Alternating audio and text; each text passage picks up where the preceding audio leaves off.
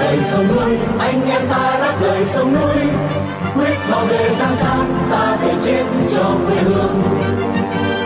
Đây là đài phát thanh đáp lời sông núi. Tiếng nói của những người việt tha thiết với tiền đồ tổ quốc và hạnh phúc của toàn dân do lực lượng cứu quốc thực hiện. Phát thanh mỗi ngày từ 7 giờ 30 đến 8 giờ tối, giờ Việt Nam, trên làn sóng ngắn. 9.670 km chu kỳ.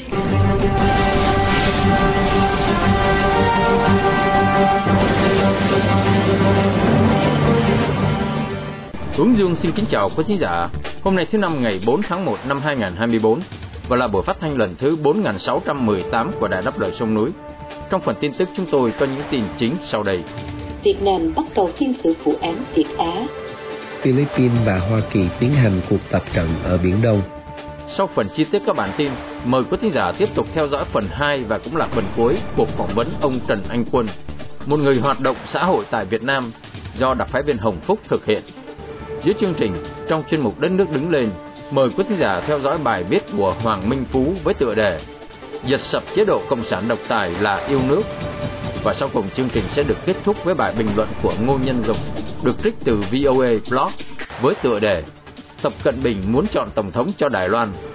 Đặc biệt buổi phát thanh hôm nay được sự bảo trợ bởi một nhóm cựu quân nhân ở Calgary, Alberta, Canada trong danh sách lịch vàng 365 ngày năm 2024. Đồng thời để vinh danh anh Bùi Tuấn Lâm với biệt danh Thánh Rác Hành, một người Việt yêu nước đang bị giam cầm trong ngục tù cộng sản. Mở đầu chương trình, mời quý thính giả theo dõi phần tin tức sẽ được Xuân Nhi và Thiên An trình bày sau đây.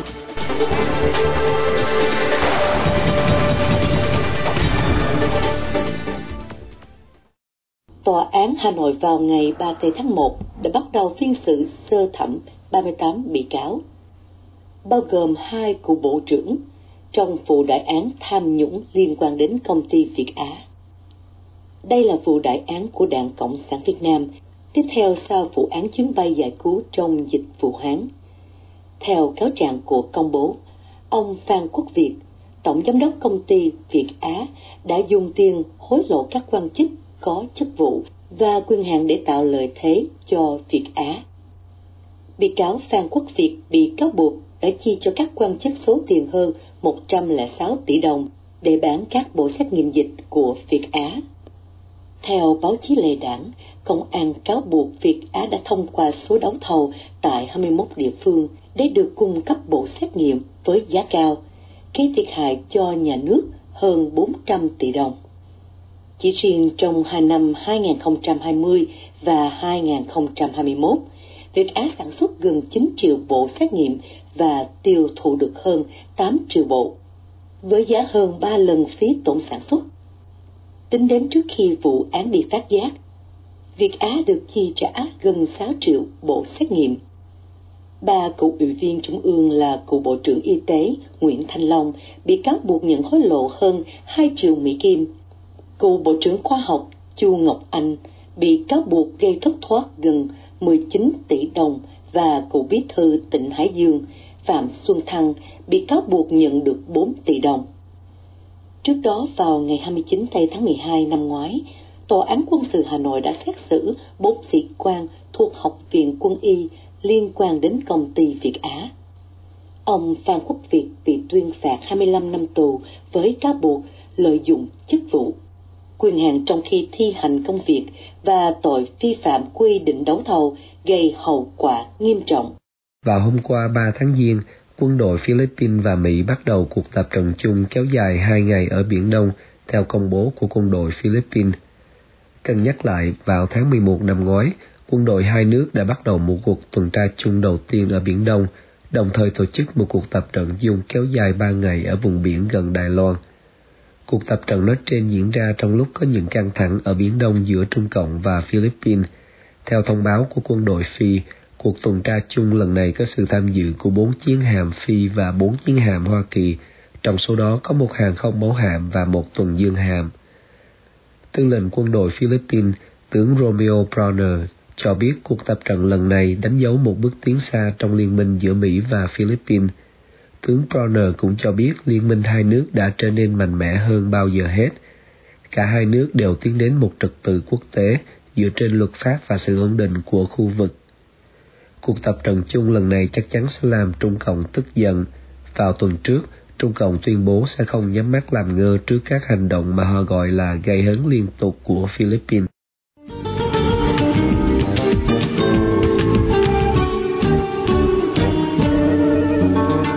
Thưa quý thính giả, sau đây mời quý thính giả tiếp tục theo dõi phần 2 và cũng là phần cuối cuộc phỏng vấn ông Trần Anh Quân, một người hoạt động xã hội tại Việt Nam. Xin mời anh Hồng Phúc. À, xin kính chào tái ngộ anh Trần Anh Quân. Hôm nay xin anh vui lòng cho nghe tiếp những điều còn dở dang của kỳ trước. À, tới cái tháng 8 năm nay, tức là tháng 8 năm 2023 thì an ninh mới họ làm dữ quá nên là con phải tạm lắm đi vì con thấy là cái khả năng họ bắt giam con rất là cao năm trước là họ bắt con lên đòn là họ đã in khoảng là một ngàn trang tài liệu về các hoạt động và bài viết của con rồi thì nếu mà nếu mà con bị khởi tố ờ, mà ờ, công an khởi tố con thì à, vì à, con làm việc cho Việt Nam thời báo thì ít nhất là con cũng sẽ bị là khoảng 10 năm tù. Vì là ba cái người của Việt Nam thời báo là ông Phạm Chí Dũng là đã bị 15 năm tù rồi Nguyễn Tường Thụy và Lê Hữu Minh Tuấn thì mỗi người là 11 năm tù. Thì nếu mà còn nếu mà họ khởi tố con vì cái tội mà hợp tác với lại các cái nhóm hội để làm sự kiện uh, rồi là họ nói là âm mưu chống phá gì đó thì cũng không có dưới 10 năm tù đâu. Nếu mà tổng hợp hình phạt thì cái bản án của con sẽ rất là nặng. Dạ. À, dạ thưa anh anh đã rút được ra những cái kinh nghiệm gì sau khi anh bị công an bắt lên đòn để lấy khẩu cung anh? Dạ kinh nghiệm của con là mình phải luôn luôn mà bình tĩnh. À, khi mà mình hoạt động xã hội à, ở Việt Nam thì mình phải à, nhắm trước cái khả năng là mình bị bắt lên đòn bất cứ lúc nào. Cho nên là mình phải bình, bình tĩnh. À, mình phải trả lời càng ít càng tốt. Để và phải nắm giữ năm cái nguyên tắc. Cái nguyên tắc năm không có nghĩa là mình không biết không có không làm không nhớ không liên quan. Tức là khi mà công an mà nó hỏi mình uh, có xài facebook không á mình nói không có xài. Mình uh, hoặc là họ hỏi mình có quen bạn bè mình là ai quen người này người kia không thì thì mình sẽ nói là uh, không nhận quen ai hết á. Uh, hoặc là họ hỏi là uh, cái hoạt động đó lúc nào lúc nào thì mình cứ trả lời là không biết hoặc là không nhớ. Và trả lời ít ừ, càng ít càng tốt chứ. Uh, công an nó sẽ có rất là nhiều nó sẽ uh, lúc mà làm việc với con đó, là có tới bốn công an ờ, bốn người ờ, bộ công an là ở phía bắc vô. Và các cái công an tỉnh công an huyện công an xã thì họ sẽ đi ra đi vô liên tục. Rồi họ thay phiên nhau hỏi hỏi đi hỏi lại cùng một cái câu à. Rồi họ dẫn dắt mình rồi họ làm thân làm quen với mình rồi mà họ làm thân không được á thì họ sẽ đe dọa mình. Mà nếu mà cho dù đe dọa hay đánh đập đánh đập gì mình á thì mình cũng phải trả lời càng ít càng tốt. Tại vì nếu mà thực tế trên thực tế nếu mà họ có đủ bằng chứng thì họ sẽ bắt giam mình liền rồi chứ họ không có cần triệu tập mình lên để tra hỏi. Còn khi mà họ tra hỏi rồi á thì họ không đủ bằng chứng. Dạ. À, dạ thưa anh các hoạt động xã hội dân sự tại Việt Nam đó, thì hiện nay chủ yếu là gì thưa anh? Dạ hoạt động xã hội dân sự thì ờ, theo con đó là là có thể chia ra làm hai dạng. Là thứ nhất là, là dạng là công tác xã hội thuần túy. Có nghĩa là công tác xã hội có đăng ký tư cách pháp nhân có là đăng ký hoạt động với nhà nước à, chuyên làm những cái phát triển cộng đồng rồi hỗ trợ người nghèo người yếu thế hoặc là bảo vệ môi trường người đi nhặt rác đồ á. Làm từ thiện. Còn cái dạng thứ hai á là cái dạng không đăng ký tư cách pháp nhân tới cái nhà nước. Các cái tổ chức phản biện xã hội phản biện chính sách rồi đấu tranh tự do dân chủ nhân quyền á thì đó là dạng thứ hai và dạng này cũng nguy hiểm. Nguy hiểm nhưng mà thật ra là dù cái dạng gì mà về hoạt động về xã hội dân sự ở Việt Nam thì cũng là bị đe dọa hết. Tại vì uh, nó có ảnh hưởng là họ công an họ sẽ bắt thôi chứ không có cần mà mà nói tới là họ có tư cách pháp nhân hay không. Dạ. Yeah. dạ. À, dạ thưa anh những cái thách thức khó khăn của cái giới hoạt động xã hội tại Việt Nam hiện nay là gì thưa anh? Dạ thật ra là xã hội dân sự ở Việt Nam á thì uh, trên thế giới luôn. Xã hội dân sự là một trong ba cái yếu tố cơ bản để mà à, xây dựng một cái xã hội phát triển à, bền vững. Đó là gồm là nhà nước doanh nghiệp và xã hội dân sự. Thì nếu mà ba cái yếu tố này mà cân bằng thì nền kinh tế sẽ phát triển đất nước dân chủ và xã hội ổn định. Nhưng mà như vậy thì nó lại à, gây cái khó khăn cho cái những cái nhà cầm quyền độc tài. Cho nên là những cái người mà độc tài họ tìm mọi cách để đàn áp xã hội dân sự và đàn áp doanh nghiệp rất là nặng nề. Và hiện nay là bây giờ là à, đàn áp xã hội dân sự là những cái nhóm môi trường nhóm bất đồng chính kiến là họ bắt hết rồi. Thì họ bắt qua tới doanh nghiệp là gần đây là thành bưởi nè rồi ờ, tân hiệp phát rồi uh, vạn tinh phát. Đó. Thì đây là một cái thông điệp rất là mạnh là cho thấy là nhà nước họ đang rất là quyết tâm để củng cố cái chế độ độc quyền chính trị của họ trong cái thời gian tới. Vì vậy mà bây giờ là hoạt động xã hội mà mình cho dù là học hợp pháp hay là không hợp pháp hợp tác với nhà nước hay không hợp tác với nhà nước thì cũng có thể bị bắt miễn là nó có sức ảnh hưởng với cộng đồng là họ bắt hết và họ đàn áp hết dạ. À, dạ thưa anh, câu hỏi được đặt ra là tại sao cái thời gian này công an của Cộng sản Việt Nam lại gia tăng đàn áp mạnh tay như thế thưa anh? Dạ, tại vì bạn bè con cũng hay nói giỡn với nhau là bây giờ họ bắt hết rồi thì không có còn ai để mà bắt hết. Họ bắt uh, thì cho đủ cái chỉ tiêu của họ liền luôn để lập công rồi cuối năm lên chức. Nhưng mà nghiêm túc mà nói thì thật ra là bây giờ Việt Nam đang là thành viên của Hội đồng Nhân quyền Liên Hiệp Quốc uh, nhiệm kỳ năm 2023-2025 ờ, thì có thể là họ sẽ tranh thủ cái ờ, lúc mà còn ở trong cái hội đồng nhân quyền liên hiệp quốc này để mà đàn áp người dân chứ tới năm 2026 á đàn áp nặng tay thì nó sẽ có thêm cái lá phiếu của cái ờ, nước khác họ lên án hành vi của của cộng sản Việt Nam. Dạ. À, dạ thưa anh, nhân cơ hội này anh có cái điều gì để muốn gửi tới đồng bào và nhà cầm quyền cộng sản Việt Nam không thưa anh? Dạ, thì nếu mà có một cái lời mong muốn của con nhất là mong muốn là dân chủ hóa Việt Nam. Tại vì đây là con nghĩ đây là cái lối thoát duy nhất cho người dân và nhà nước trong cái hoàn cảnh bế tắc mọi mặt hiện nay. Tại vì Việt Nam bây giờ ai cũng có thể là nạn nhân của cái chế độ đó đó. Làm cho đẩy con người ta bần cùng quá tin đạo tặc. Cái xã hội nó rất là bất ổn bây giờ con thấy là chỉ có nước là phúc quý hiến pháp dân chủ hóa cái đất nước và bầu cử minh bạch dạ yeah. Dạ. Chúng tôi xin cảm ơn anh à, Trần Anh Quân đã dành thời giờ quý báu để trả lời cho cuộc phỏng vấn ngày hôm nay và xin kính chúc anh chân cứng đá mềm gặp vạn đều may mắn trên con đường đấu tranh cho tự do dân chủ và nhân quyền cho Việt Nam thưa anh. Dạ cảm ơn bác và cảm ơn uh, quý khán giả đã nghe chương trình của Đài Đáp Lời Xuống Núi. Quý thính giả đang nghe chương trình phát thanh Đáp Lời Sông Núi do lực lượng cứu quốc thực hiện từ ngày 15 tháng 5 năm 2011. Thính giả khắp nơi có thể nghe chương trình phát thanh trên YouTube, Facebook và website radio đáp lời sông núi.com. Thính giả tại Hoa Kỳ có thể nghe đài qua số điện thoại 1 425 585 1550 hoặc 1 605 781 9802.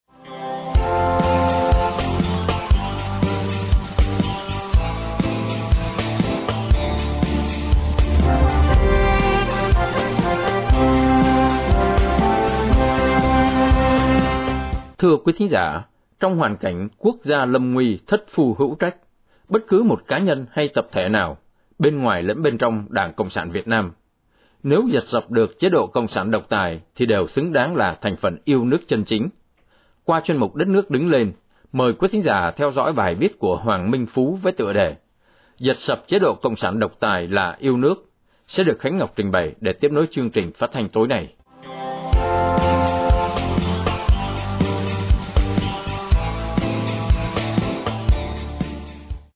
Muốn thực hiện được hoài bão này, nhân dân cần những nhà lãnh đạo yêu nước, yêu tự do dân chủ chân chính, khác với Nguyễn Phú Trọng, Nguyễn Xuân Phúc, Vương Đình Huệ và Phạm Minh Chính hiện nay. Thật vậy, một nhà lãnh đạo yêu nước thật sự là một người luôn nghĩ về vận mệnh tổ quốc, sự tồn vong của dân tộc, luôn mong muốn cho đất nước được phát triển giàu mạnh, đồng bào mình được hưởng quyền tự do dân chủ, đời sống được ấm no hạnh phúc, chứ không chỉ lo cho quyền lợi cá nhân hoặc đảng phái mình. Trong bối cảnh xã hội Việt Nam hiện nay, dưới sự lãnh đạo của Đảng Cộng sản độc tài, chuyên chế và thối nát, khiến đất nước chậm phát triển, xã hội đầy những bất công. Tuy nhiên, sự thoái hóa trong hàng ngũ Đảng Cộng sản Việt Nam đã đưa đến hiện tượng phát sinh nhiều nhân vật bất đồng chính kiến, đối lập với đường lối cai trị của Đảng Cộng sản. Họ không đồng lòng với những chính sách nghị dân và việc làm sai trái của đảng. Điển hình nhất là chủ trương đối ngoại. Đảng có lập trường mờ ám, không rõ rệt trong việc liên kết với những thế lực thù địch, luôn nuôi mộng bành trướng. Thật vậy, Cộng sản Trung Quốc có ý đồ xâm lăng Việt Nam bằng nhiều hình thức, nhưng đảng vẫn muốn lệ thuộc tàu. Ngoài ra Đảng Cộng sản Việt Nam còn dập khuôn những chủ trương lỗi thời, sai trái, từ việc tôn thờ những nhân vật độc tài bất xứng đã lộ tẩy như Lenin, Mao hoặc Hồ vân vân, đảng đánh lận con đen về bản sắc dân tộc. Kế đến là chủ trương đối nội, đảng xây dựng kinh tế thị trường theo định hướng xã hội chủ nghĩa, khiến nền kinh tế Việt Nam không thể phát triển bền vững. Sau đó là đất đai là sở hữu toàn dân, nhưng do nhà nước quản lý, một hình thức sở hữu bị dân, người dân không có quyền làm chủ thật sự trên mảnh đất của mình và hiến pháp cho quyền tự do ứng cử, bầu cử nhưng phải được đảng đề cử đi bầu theo sự chỉ đạo của mặt trận tổ quốc. Tổng bí thư đảng hô hào chống tham nhũng, nhưng tham nhũng mỗi ngày được nhiều hơn vì đánh chuột sợ vỡ bình. Tất cả những đường lối chủ trương bị dân dối trá như trên đã khiến cho những ai yêu quê hương dân tộc đều không thể chấp nhận sự gian dối lố lăng như vậy của đảng vì thế, trong các thành phần cốt lõi của đảng cộng sản ấy, đang có những người phản tỉnh, tự diễn biến yêu nước thật sự. Nhiều đảng viên, họ đang muốn rực sập chế độ độc tài, thối nát hiện nay, thay bằng một chế độ tự do dân chủ hiến định, pháp trị và đa nguyên. Nhưng họ đang bị đảng theo dõi và cho là những thành phần tự diễn biến, tự chuyển hóa, chống đảng. Tuy nhiên, chúng ta có thể tin rằng họ vẫn đang tìm cách để thực hiện hoài bão đó chưa bằng được. Đó là việc sập chế độ từ bên trong. Trong lịch sử của chế độ cộng sản đã có một gorbachev là lãnh đạo cấp cao của nhà nước xô viết ông đã rực sập được chế độ cộng sản liên xô mà không cần đến vũ khí, không cần phải giết hại nhân dân, giết hại anh em, lịch sử sẽ mãi ghi công. Với tình hình chính trị toàn cầu như hiện nay chúng ta có thể khẳng định rằng cuộc đấu tranh đang có chiều hướng thuận lợi cho tiến trình dân chủ hóa đất nước Việt Nam. Đâu là những thuận lợi và gồm những thuận lợi nào? Thứ nhất, thuận lợi về mặt quốc tế với cuộc chiến Nga xâm lược Ukraine hiện nay cho chúng ta thấy nhà lãnh đạo Nga Putin vẫn còn chủ trương độc tài theo đường lối cộng sản Xô Viết cũ ông ta đang bị nhân dân Nga đòi lật đổ, thế giới lên án, tẩy chay. Từ những ngày đầu cuộc chiến ấy, đã có một số ít quốc gia độc tài hùa theo Putin, nhưng đến tháng thứ bảy của cuộc chiến, các quốc gia ấy lại chỉ trích Putin. Khi cuộc chiến kéo dài đã khiến nền kinh tế thế giới xáo trộn, bất ổn, gây khốn đốn cho người dân của rất nhiều quốc gia, nhất là những quốc gia chậm phát triển. Cũng từ đó, Việt Cộng đã thay đổi lập trường, càng không còn ủng hộ một cách lộ liễu quân xâm lược Nga như khi cuộc chiến bắt đầu. Thứ hai, thuận lợi về mặt quốc nội. Qua cuộc chiến Ukraine, người dân Việt đã ý thức rằng những nhà lãnh đạo độc tài thường có hành động điên rồ khiến dân chúng lầm than, liên lụy khổ lây đến nhiều nước khác và cũng cuộc chiến này giúp cho chúng ta nhận biết rõ hơn là bất cứ nền dân chủ nào, dù mong manh cũng mạnh hơn những chế độ độc tài, tự mãn. Vì tính minh bạch của chế độ dân chủ là luôn coi trọng lợi ích của quốc gia, dân tộc, nên được loài người tiến bộ ủng hộ.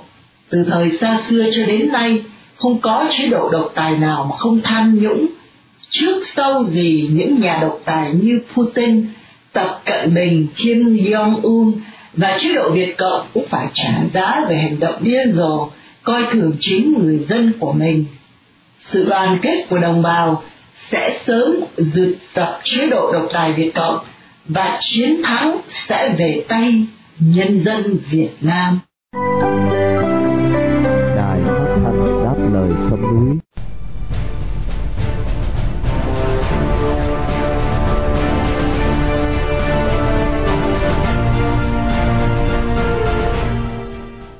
Cận Bình càng xen lấn vào chính trị nội bộ của Đài Loan, thì càng mất lòng cử tri đảo quốc độc lập này.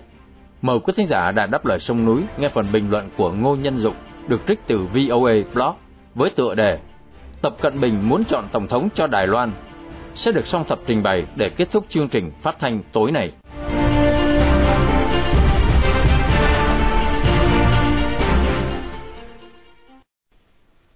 Khi Tập Cận Bình gặp Joe Biden ở San Francisco hồi tháng 11 năm 2023, Chủ tịch Trung Cộng nói với Tổng thống Hoa Kỳ rằng Cộng sản Tàu không bao giờ bỏ qua chủ trương một nước Trung Hoa và có ngày sẽ thống nhất với Đài Loan, một hòn đảo hiện nay vẫn tự gọi là Trung Hoa Dân Quốc, một danh hiệu đặt ra từ năm 1912 do Quốc dân đảng sáng lập.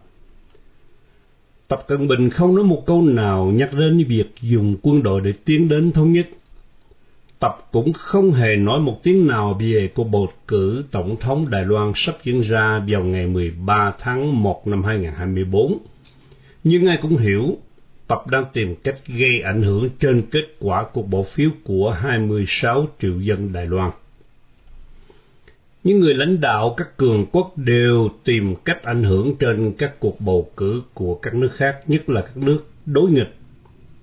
Các ông Vladimir Putin và Kim Jong-un đều muốn sang năm 2024, dân Hoa Kỳ sẽ chọn một vị tổng thống phù hợp với quyền lợi của họ. Tuy tập không tỏ ra xuất sắng đến điều này, nhưng vẫn muốn ủng hộ các ứng cử viên Quốc hội Hoa Kỳ gọi là ôn hòa, tức là không quyết liệt chống Trung Cộng, nhưng chắc chắn Bắc Kinh muốn chọn được một vị tổng thống mới vừa ý ở Đài Bắc. Bởi vì mỗi ứng cử viên bày tỏ khuynh hướng khác nhau đối với Trung Cộng. Hiện nay có ba đảng đưa người ra tranh cử chức Tổng thống Đài Loan. Kỳ cựu nhất là Quốc dân đảng, nắm quyền từ năm 1949, cai trị trong 36 năm với tình trạng thiết quân luật, lấy cớ là phải đề phòng Trung Cộng xâm lăng. Năm 2000, ông Trần Thủy Biển là vị tổng thống trẻ nhất và là người đầu tiên sinh ra ở Đài Loan năm 1950. Ông thuộc đảng Dân Chủ Tiến Bộ, gọi tắt là Dân Tiến, mới thành lập năm 1986. Chủ trương lúc đầu của đảng Dân Tiến là coi Đài Loan như một quốc gia độc lập, không thuộc Trung Cộng. Nhưng khi bắt đầu nắm quyền, trước áp lực của Trung Cộng và vì dân chúng sợ chiến tranh nên đảng Dân Tiến thay đổi lập trường để công nhận chỉ có một nước Trung Hoa, còn Đài Loan chỉ là một tỉnh. Tám năm sau, Mã Anh Cửu chiếm lại ghế tổng thống cho quốc dân đảng. Đến năm 2016, bà Thái Anh Văn thuộc đảng Dân Tiến, sinh trưởng ở Đài Loan, đắc cử tổng thống, và là vị nữ tổng thống đầu tiên của Trung Cộng. Năm nay 2024, hai ứng cử viên nổi bật sẽ giành nhau chức tổng thống là Lại Thanh Đức, đảng Dân Tiến. Ông là phó tổng thống của bà Thái Anh Văn và Hầu Hữu Nghi, thị trưởng Đài Bắc thuộc Quốc dân đảng. Nguồn máy tranh cử của Quốc dân đảng kêu gọi dân Đài Loan hãy tín nhiệm ông Hầu Hữu Nghi để tránh khiêu khích khiến Bắc Kinh gây chiến tranh. Trung Cộng đã kích ông lại Thanh Đức, tố cáo ông có khuynh hướng ly khai theo chủ trương ban đầu của đảng Dân Tiến. Tập nhiều lần nhấn mạnh chỉ có một nước Trung Hoa, liên tiếp đe dọa rằng sẽ thống nhất với Đài Loan, gây sợ hãi trong dân chúng, gián tiếp ủng hộ ứng cử viên quốc dân đảng. Trong năm qua, Trung Cộng đã tổ chức hai cuộc thao diễn lớn chung quanh Đài Loan cho chiến đấu cơ, chiến hạm và tàu ngầm đi sát gần hòn đảo. Trung Cộng muốn dân chúng lo rằng nếu đảng dân tiến thắng thì tình trạng ở eo biển Đài Loan sẽ căng thẳng, có thể bị tấn công. Người dân sẽ không chỉ chọn một vì tổng thống mà còn chọn giữa chiến tranh và hòa bình. Đây là một điều trớ trêu vì quốc dân đảng và đảng Cộng sản đã từng đánh nhau không đội trời chung từ thời 1920, 1930 cho đến đầu thế kỷ 21. Trong mấy năm qua, ông Mã Anh Cửu đã bay qua Bắc Kinh nhiều lần để nhắc nhở lý thuyết một nước Trung Hoa. Bà Tiêu Hoa Kỳ Cầm, ứng cử viên phó tổng thống của ông Lại Thành Đức thuộc đảng Dân Tiến, từng đóng vai đại diện chính phủ Đài Loan tại Hoa Kỳ đã tuyên bố liên danh đảng Dân Tiến chủ trương bảo vệ hòa bình. Bà nói tình trạng căng thẳng hiện nay không phải vì đảng Dân Tiến nắm quyền, mà vì Trung Cộng đang muốn bành trướng chế độ độc tài chuyên chế của chúng. Chúng muốn thay đổi trật tự thế giới. Bà ứng cử viên phó tổng thống cam kết, chúng tôi không để chiến tranh xảy ra, nhưng chúng tôi muốn củng cố sức mạnh quốc phòng là để ngăn ngừa chiến tranh. Bà còn nhắc lại, ngay trong thời gian quốc dân đảng nắm quyền ở Đài Loan, Trung Cộng vẫn tăng cường quân đội và vũ khí. Ngoài hai ứng cử viên nổi bật nói trên, ứng cử viên tổng thống thứ ba là bác sĩ Tiêu Thiếu Khang, một đại biểu quốc hội thuộc Đài Loan Dân Chúng Đảng, mới thành lập năm 2019 với chủ trương thân thiện Bắc Kinh. Ứng cử viên phó tổng thống của bác sĩ này là người trẻ tuổi nhất sinh năm 1978, trong khi vận động tranh cử đã tránh không nhắc gì đến Trung Cộng mà chỉ nhấn mạnh đến các vấn đề dân sinh. Liên danh đảng Dân Chúng có thể chia bớt phiếu của đảng Dân Tiến bởi vì bác sĩ Tiêu Thiếu Khang chỉ trích đảng Dân Tiến không hiểu Trung Hoa lục địa và cũng không hiểu Trung Cộng. Họ sử dụng mối đe dọa của Trung Cộng để đánh lừa cử tri, ngõ hầu kiếm phiếu. Bác sĩ Tiêu Thiếu Khang chủ trương hai bên phải đối thoại, mà Đại Dân Tiến thì không chấp nhận. Ông Tiêu Thiếu Khang cũng minh việc quốc dân đảng vì họ chủ trương đối thoại trong khi vẫn bảo vệ lực lượng quốc phòng. Tuy nhiên, bà Thái Anh Văn, ông Lại Thánh Đức và bà Tiêu Hoa Kỳ Cầm nhắc nhở rằng họ vẫn luôn luôn đề nghị đối thoại nhưng đều bị Trung Cộng từ chối. Trong số hai ứng cử viên tổng thống Đài Loan sáng giá nhất, ông Lại Thánh Đức thuộc đảng Dân Tiến hiện được nhiều người ủng hộ hơn ông Hầu Hữu Nghi thuộc Quốc dân đảng, nhưng khoảng cách không lớn. Đó là lý do Tập Cận Bình vẫn còn bắn tiếng đe dọa có thể đánh Đài Loan để bảo vệ chủ trương chỉ có một nước Trung Hoa. Tuy nhiên, trong hai tuần nữa, các cử tri Đài Loan sẽ quyết định.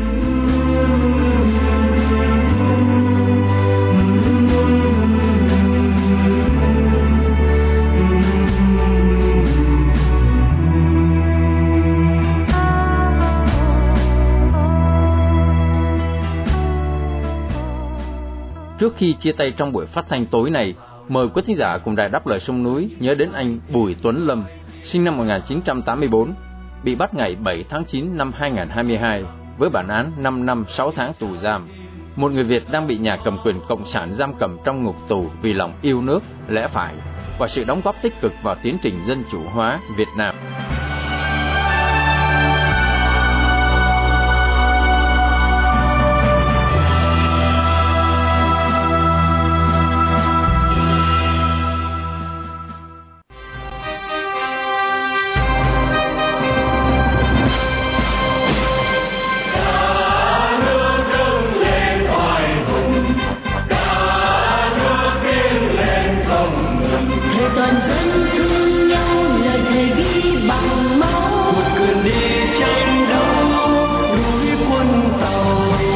Chương trình phát thanh đáp lời sông núi hôm nay đến đây là chấm dứt. Hẹn gặp lại quý thính giả trong chương trình tối mai vào lúc 7 giờ 30. Cảm ơn quý thính giả đã theo dõi chương trình. Chúc quý vị một đêm thật bình an. Xin mến chào, tạm biệt.